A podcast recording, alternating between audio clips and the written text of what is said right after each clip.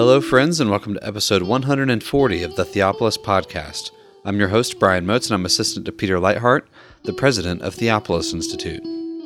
Theopolis Institute trains men and women to lead cultural renewal by renewing the church.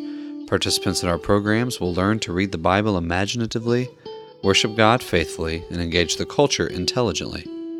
In episode 139, James Jordan gave us an introduction to Nazarites by going over some characteristics of the book of Leviticus and the book of Numbers. And in this talk, he's going to continue and build on that by talking about characteristics of Nazarites and how they are fulfilled in Jesus Christ. We really hope that you enjoy and are sharpened by this time of teaching. And as always, thank you so much for listening. Here's number 6, 1 to 21. There are basically three sections. There's the Nazarite vow, there's what happens if the Nazarite is accidentally defiled, and then there are the rules for, for fulfilling the vow. They get a little bit complicated, but they're fun to work out. It's the glory of God to conceal things, and it's the glory of kings to search them out. If you like puzzles, here's a puzzle. Yahweh spoke to Moses, saying, Speak to the children of Israel and say to them, A man or a woman when he shall explicitly utter to vow the vow of a Nazarite, to separate himself to, Yaz- to, to Yahweh, and that's just to Nazarite himself to Yahweh. From wine and beer he shall Nazarate himself. With vinegar from wine and vinegar from beer he shall not drink. Now, the first thing I've got down here in your footnotes is this word flame. All right? There are a bunch of different words for man in the Bible. We'll come back to this. But these are the words ish and isha, which are related to the word esh for fire. Okay? There's going to be a lot of stuff about fire and Nazarites. One of the most important Nazarites in the Bible is going to go up to heaven in a chariot of fire, or he's going to be seen next to a chariot of fire. Okay? So to call instead of calling him Adams or Enoshes or Nepheshes, it says Ish and Isha. That fiery type of person, the person in his God is a consuming fire, and you and I are images of that, we're little flames, little fires imaging the big fire. That is linked up with the Nazarite. When the men came to Elijah, what did he do? Sent down fire on them. They said, Oh, Ish of God, come down. He said, You like Ish? How about some Ish? And he sent fire down and burned them up. And the king said, What kind of man was he? And he said, A lord of hair. A lord of hair doesn't mean a hairy guy. Okay. It means a Nazarite. So we're going to look at that passage. But this flame motif is hidden here, but I think it's important. So, then it, it also says he has to explicitly utter this vow. It's no good if you make it secretly. I mean, this is something you say in public. And if you're a woman, your husband or your father has the right to cancel it. I know you ladies don't like that necessarily, but Numbers chapter 30 follows this up to say that a woman's vow can be canceled by the father or husband in the, in the day he hears about it. Well, this is part of it, but a woman can become a Nazarite. And by, by Jesus' day, by the way, we don't read much. There are a few Nazarites in the, in the Bible history, and there are no women Bible Nazarites in the Bible that I've uncovered. But by Jesus' day, there were Nazarites all over the place. People took Nazarite vows all the time. They would take them at the drop of a hat. Well, you know, Lord, do so to me and more if and they'd take a Nazarite vow. There are women Nazarites all over the place, men Nazarites all over the place. And that's one reason why in the Sermon on the Mount Jesus says that your yea be yea and your nay nay, because people were taking Nazarite vows all the time. And of course, we do find in the book of Acts that Paul takes it, and the other men who were there with James in the city of Jerusalem take the Nazarite vow. And we'll have to look at what that means. But um, there are plenty of women Nazarites by the time we get to Jesus' day. Some of them very important, pious women, uh, if Josephus is to be believed. Well, uh, continuing on, the second thing that we're told is, any liquid from the grape he shall not drink. That's an obscure word. Uh, we know that it has to do with liquids. Does it mean soaked grape stuff? Uh, doesn't just mean squeezed grapes. Apparently, it also has to do with uh, anything that you, any liquid that you would make from grapes. I mean, grapes are off. No matter what kind of grape it is. Grape leaves, dolma, you can't have anything made from grapes. Grapes dry or moist, he shall not eat. Dry grapes are raisins. All the days of his separation, all the days of his naziration, from anything made of the grapevine, from seed to skin, he shall not eat. So we've got two different things no alcohol and no grapes. Third, all the days of the vow of his naziration, no razor shall pass over his head. In other words, not only can he, is he not to shave himself, which would be a different word, but he can't trim it. I mean, it's got to make dreadlocks or whatever. I mean, he can wash it, I'm sure. But it's just got to grow as long as it grows. You can't cut the ends of it off. Split ends, tough. You got split ends, they're just going to be there. No razor to do anything on the hair. Until the days are fulfilled for which he nazarated himself to Yahweh, he shall be holy. He shall let the locks, he shall let grow the locks of the hair of his head. Okay? Holiness is connected to this hair thing. Okay? Come back to that. Then the fourth thing that it says all the days that he nazarates himself to Yahweh, he shall not go in where there is a dead body. All right? That's that's not a law for anybody else. See, if my brother dies, I can go in the room where he is and I can mourn him and I can prepare his body for burial or whatever, but I will be unclean for seven days. Now, I'll just have to go through that ritual and get over it. You get unclean by doing all kinds of things that are perfectly good and right. You get unclean by having a baby. You have to, you remember, uh, Joseph and Mary had to bring the offering for Jesus when he was 40 days old. You get unclean. But there's nothing wrong about it. It's just a fact of life under the curse or near the curse. Well, the Nazarite is not allowed to. If his brother dies, somebody else is going to have to go in there because he can't. For his father and for his mother, for his brother and for his sister, he shall not defile himself for them when they die. Because of his naziration to God on his head, all the days of his naziration he shall be holy to Yahweh. Okay, now we have two things now. What happens if he's accidentally defiled? What happens if he comes close to death accidentally? If anyone dies very suddenly next to him, thus defiling the head of his naziration. All right? This doesn't quite defile him, although it does, but primarily it defiles his head. He will shave his head on the day of his cleansing. On the seventh day, he will shave it. So he has to go through the seven days, and then he has to shave his head off and start over again. Okay? Or in the Bible, do you find one Nazarite who has another man die right next to him, shaves his head? You don't know because you've all seen the wrong illustrations of it. Let me tell you, Elisha did not have male pattern baldness. Elisha had shaved his head because Elijah had just died next to him. And that's what he was being mocked for. And we will look at this passage in more detail the whole passage is about uh, the Nazarite vow and its prophetic meaning. But that's why uh, uh, Elisha was bald, and that's why the deacons of the Bethel uh, Seminary shrine made fun of him, uh, and they got bared to death. All right. Well, it says here on the eighth day, the beginning of a second week, he will bring two turtle doves or two young pigeons to the palace servant, to the priest to the door of the tent of meeting.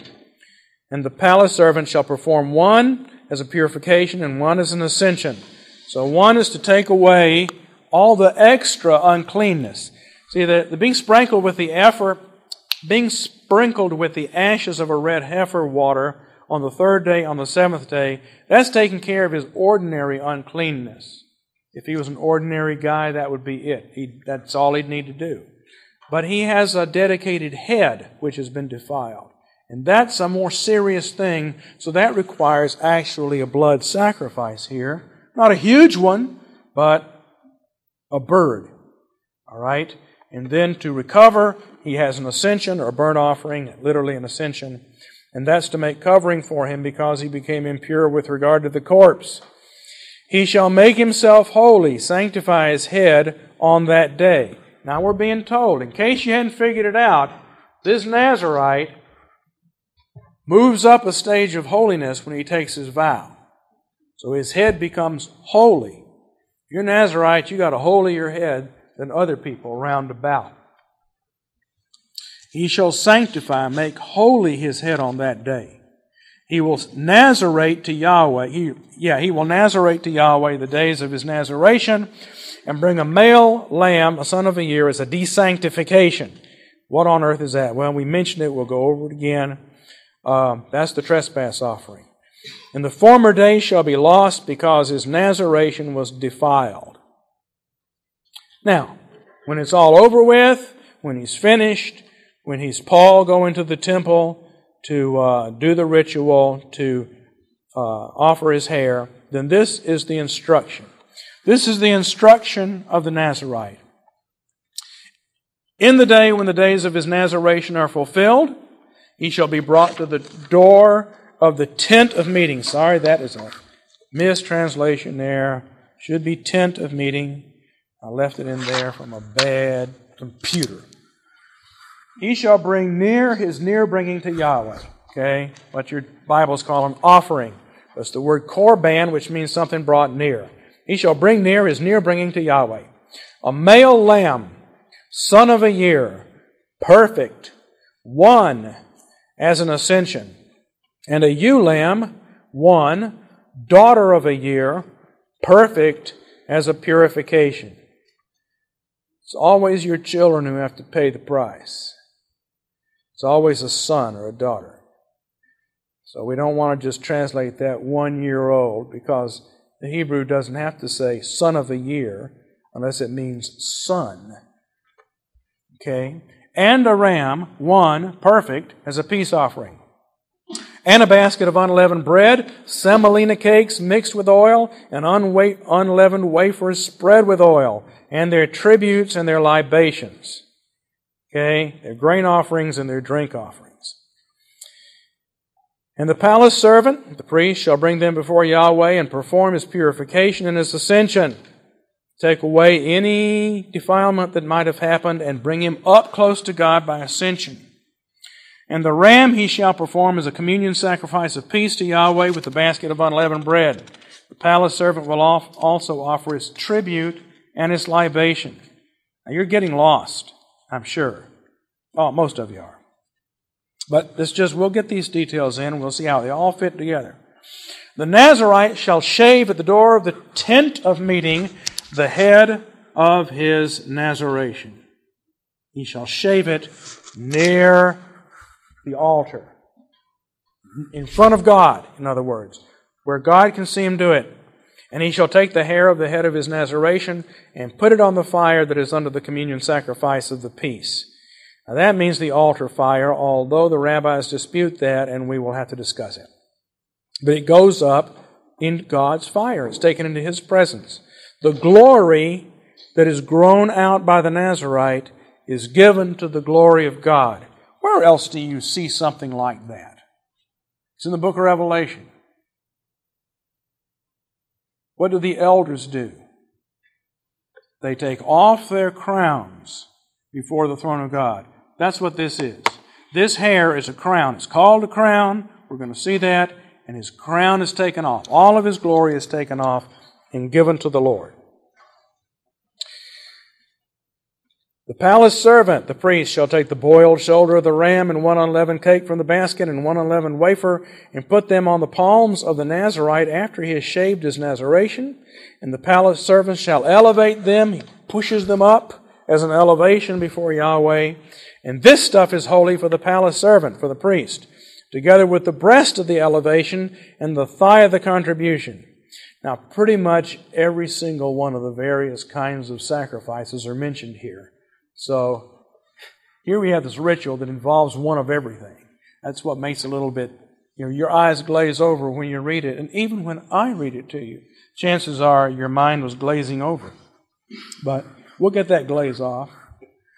And after that, the Nazarite may drink wine. Notice that the last thing is you get to start drinking wine again. What did Jesus say? I will not drink wine until I drink it new in the kingdom. That means it's all totally finished. If Jesus can drink wine with us in the kingdom, it's finished. So everything this talks about and all the other Nazarites and their different works that they do in the Old Testament, which they finish and they get to drink wine, that's all pointing to Jesus. And the reason that we have wine on Sunday morning and the priests were forbidden to have wine in the tabernacle is because Jesus has finished all of this and now we have wine in the kingdom. So that's, that's the, the biggest picture. After that, the Nazarite may drink wine. This is the instruction of the Nazarite who brings his near bringing to Yahweh for his Nazaration. Besides whatever else his hand is able to provide according to the vow that he vowed, so he must perform according to the instruction of his Nazaration. Okay, what he means is you take a vow to do something. Once you've done it, you, then you bring that also at the time that you are cleansed. Now, as is so often the case, in a given pericope in the Bible, there are significant words a significant number of times. And the word Nazir in its verb and noun form, Nazarite or separation or separate himself, occurs 24 times here. And that's deliberate. I mean, that's, there's no accident there. Uh, 2 times 12. Yahweh occurs 10 times in the speech that he gives. The word holy occurs 4 times Head and hair together occur ten times. And these are the things about glory. The glory of the man in his head and hair, which is tenfold, is given to Yahweh, who is tenfold in the passage. So those associations are not accidental, they're part of the literary artistry here. Well, we've got a few minutes to start looking at the vow itself. And I want to do that because getting all of this stuff in our heads is going to take more than one pass. So we'll start getting the big picture. First of all, the flames. If the word Ish and Ishah are being used, an Ish dedicates himself to be a Nazarite, and Isha dedicates herself to be a Nazarite. These flames, well, notice what happens at the end. The hair grown out by these flames is put into the fire. Okay? So it's not it's not man made of earth, Adam who takes the vow. It's the flaming man who takes the vow. Elijah is seen with the fire. The fire, fiery chariot comes to take his head of fire. In Acts chapter 2, flames of fire come on the disciples. They're all becoming Nazarites. And then they baptize everybody. And when you're baptized, you become a Nazarite. In a sense. See, we believe in apostolic succession, but we believe in it through baptism. See, whoever baptized you was baptized by somebody else. Who was baptized by somebody else. Who was baptized by somebody else. I don't think in the history of the church has ever been anybody baptized by somebody who wasn't already himself baptized. Do you? No, there's an unbroken chain. So it, we're in a river. See, baptism is this river that now has been running for 2,000 years, one baptized person baptizing another one. And this river runs all the way back to the day of Pentecost, and then it runs up to heaven as fire. So fire comes down here, and then it turns into water, and we're still getting it. That's what, it's, that's what it means, that's what it says. And when fire comes down on these men and makes each one of them a torch, makes each one of them a Nazarite in a sense, that's flowing onto us. I mean, we can't very well put fire on each one of us. Can you imagine that baptism was by fire? You know, bring a baby in and dump fire on his head? No, we can't do that, can we? So the fire becomes water and it continues that way. But it started out as God's fire. And so I think I think we need to see that. It's part of what's going on in Acts chapter 2. God makes his new army, and we're all Nazarites now, and baptism continues it on. So you are a Nazarite of sorts. That's part of the fire image. We'll probably see some more fire along the way as we go.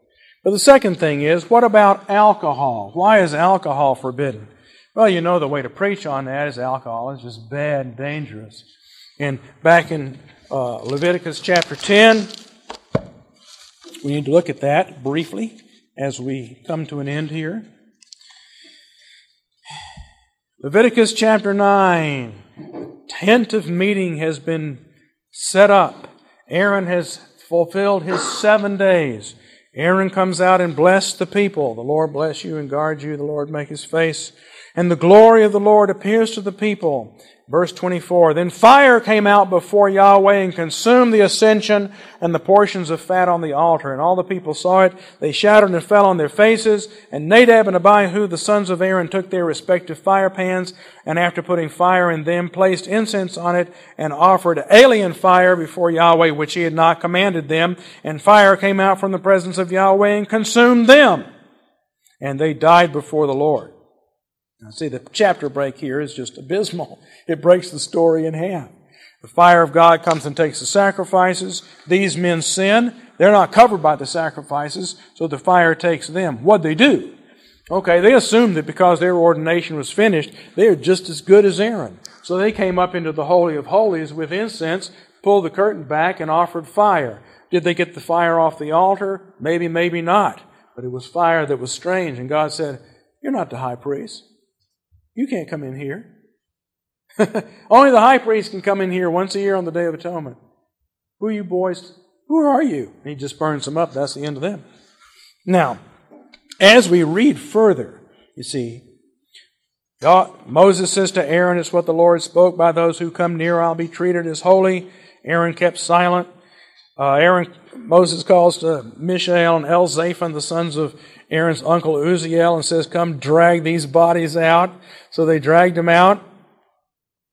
And then the Lord spoke to Aaron, saying, verse 9, Do not drink wine or beer, neither you nor your sons with you when you come into the tent of meeting, so that you may not die. Now, see, people have taken from that and say, Oh, those boys were drunk. They weren't drunk. They'd been locked up in the tabernacle area for seven days. They didn't have any booze in there to drink. It's not about that. He says, so as to make a distinction between holy and profane, between unclean and clean. Well, wine is holy, and it's too holy for the priest to have. It's so holy that it waited 4,000 years until Jesus gave it to us. And the reason wine is off limits is because it's super holy. And so they can't have it yet. It's been postponed. That's what he's saying. Uh, that's just the beginning of things here. That leads us in, you see. Leviticus 10 tells us that there's no wine and the priests are not at rest with God in his throne room. Hebrews says the priest never sits down he never enters into Sabbath rest. He's always standing. But Jesus, when he had finished, he sat down. And we are enthroned, seated in the heavenlies with him. We sit down. That's why us Reformed folks sit for communion. Okay? Because we're in union with Christ. And Jesus has wine while he's sitting there as a priest. Now we can come into God's throne room, the Holy of Holies, and sit down with Jesus and the Father and have a glass of wine. That's not allowed under the Old Testament because the Nazarites can't drink wine yet. Their work isn't finished. Now, they did get to have wine with God, but only at a distance. During the Feast of Tabernacles, during the Feast of Tabernacles, or literally the Feast of Clouds, again, it's the idea of being up in the air.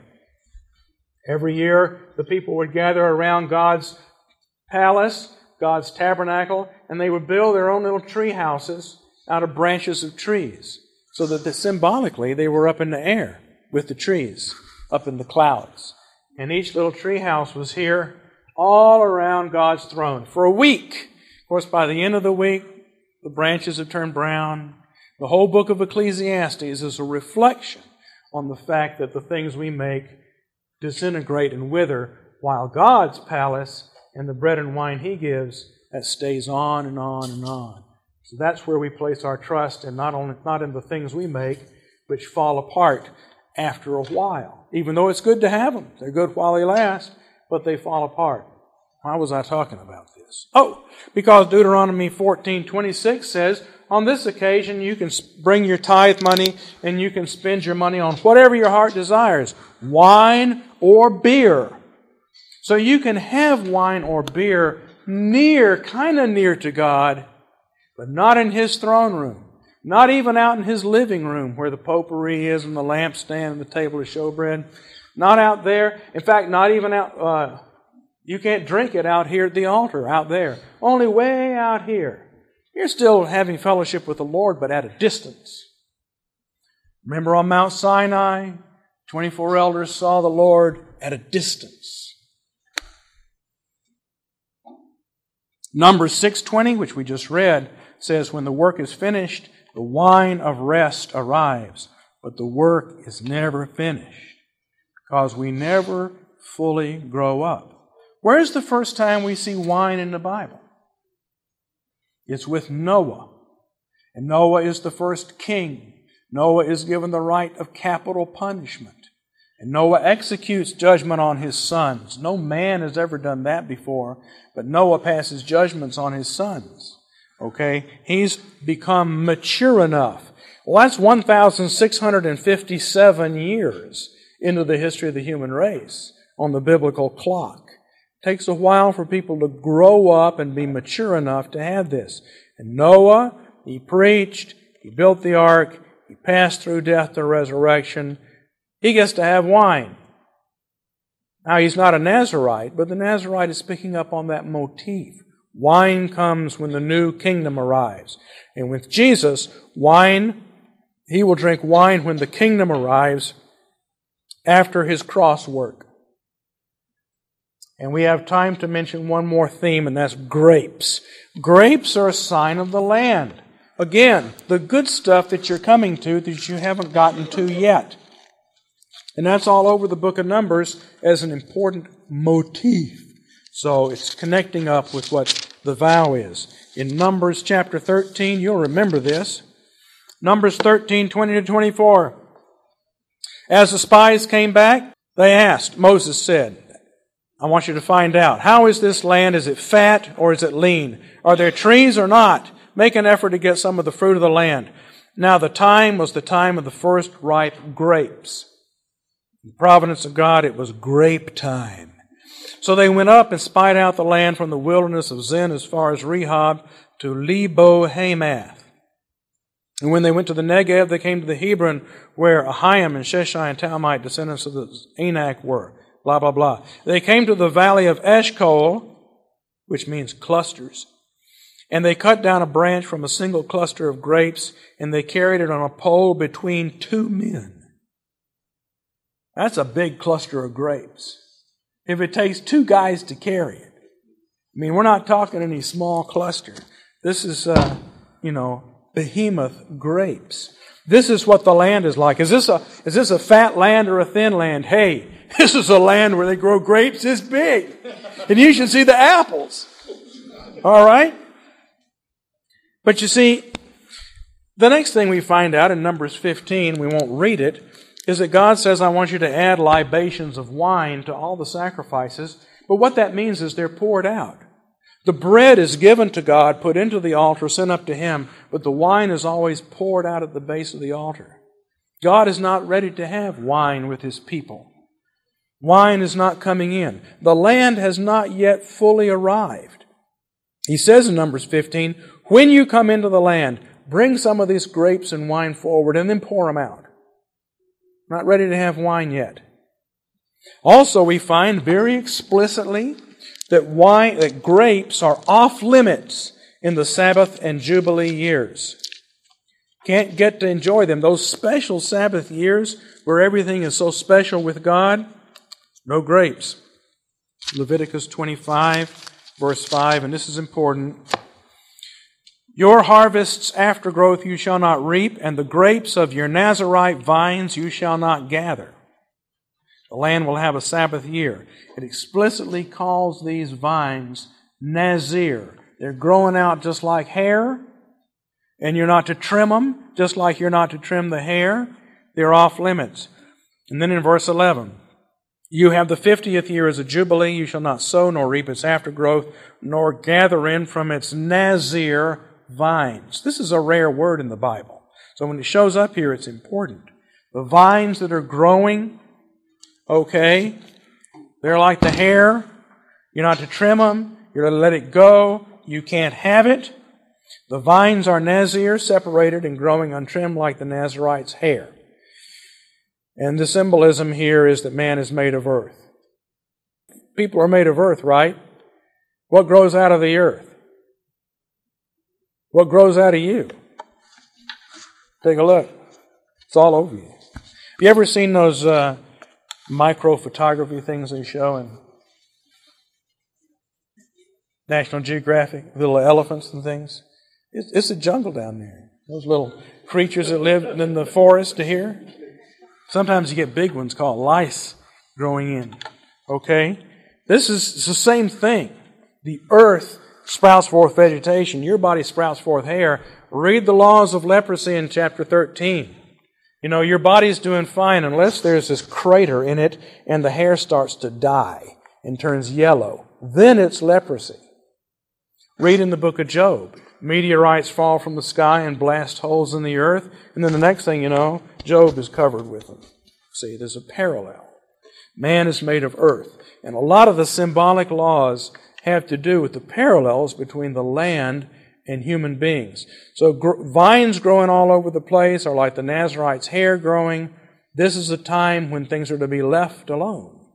But when Jesus comes, he comes to the wedding feast at Cana, and what's the first thing he does? Make wine. John says this was his first miracle.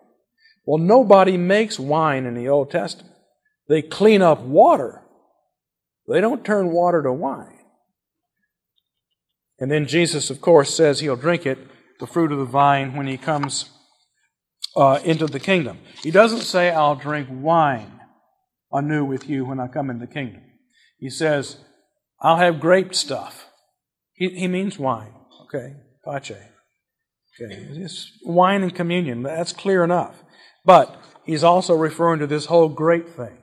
He could have said, I will not have dolmas anymore until I come into the kingdom. Y'all know dolmas are stuffed grape leaves.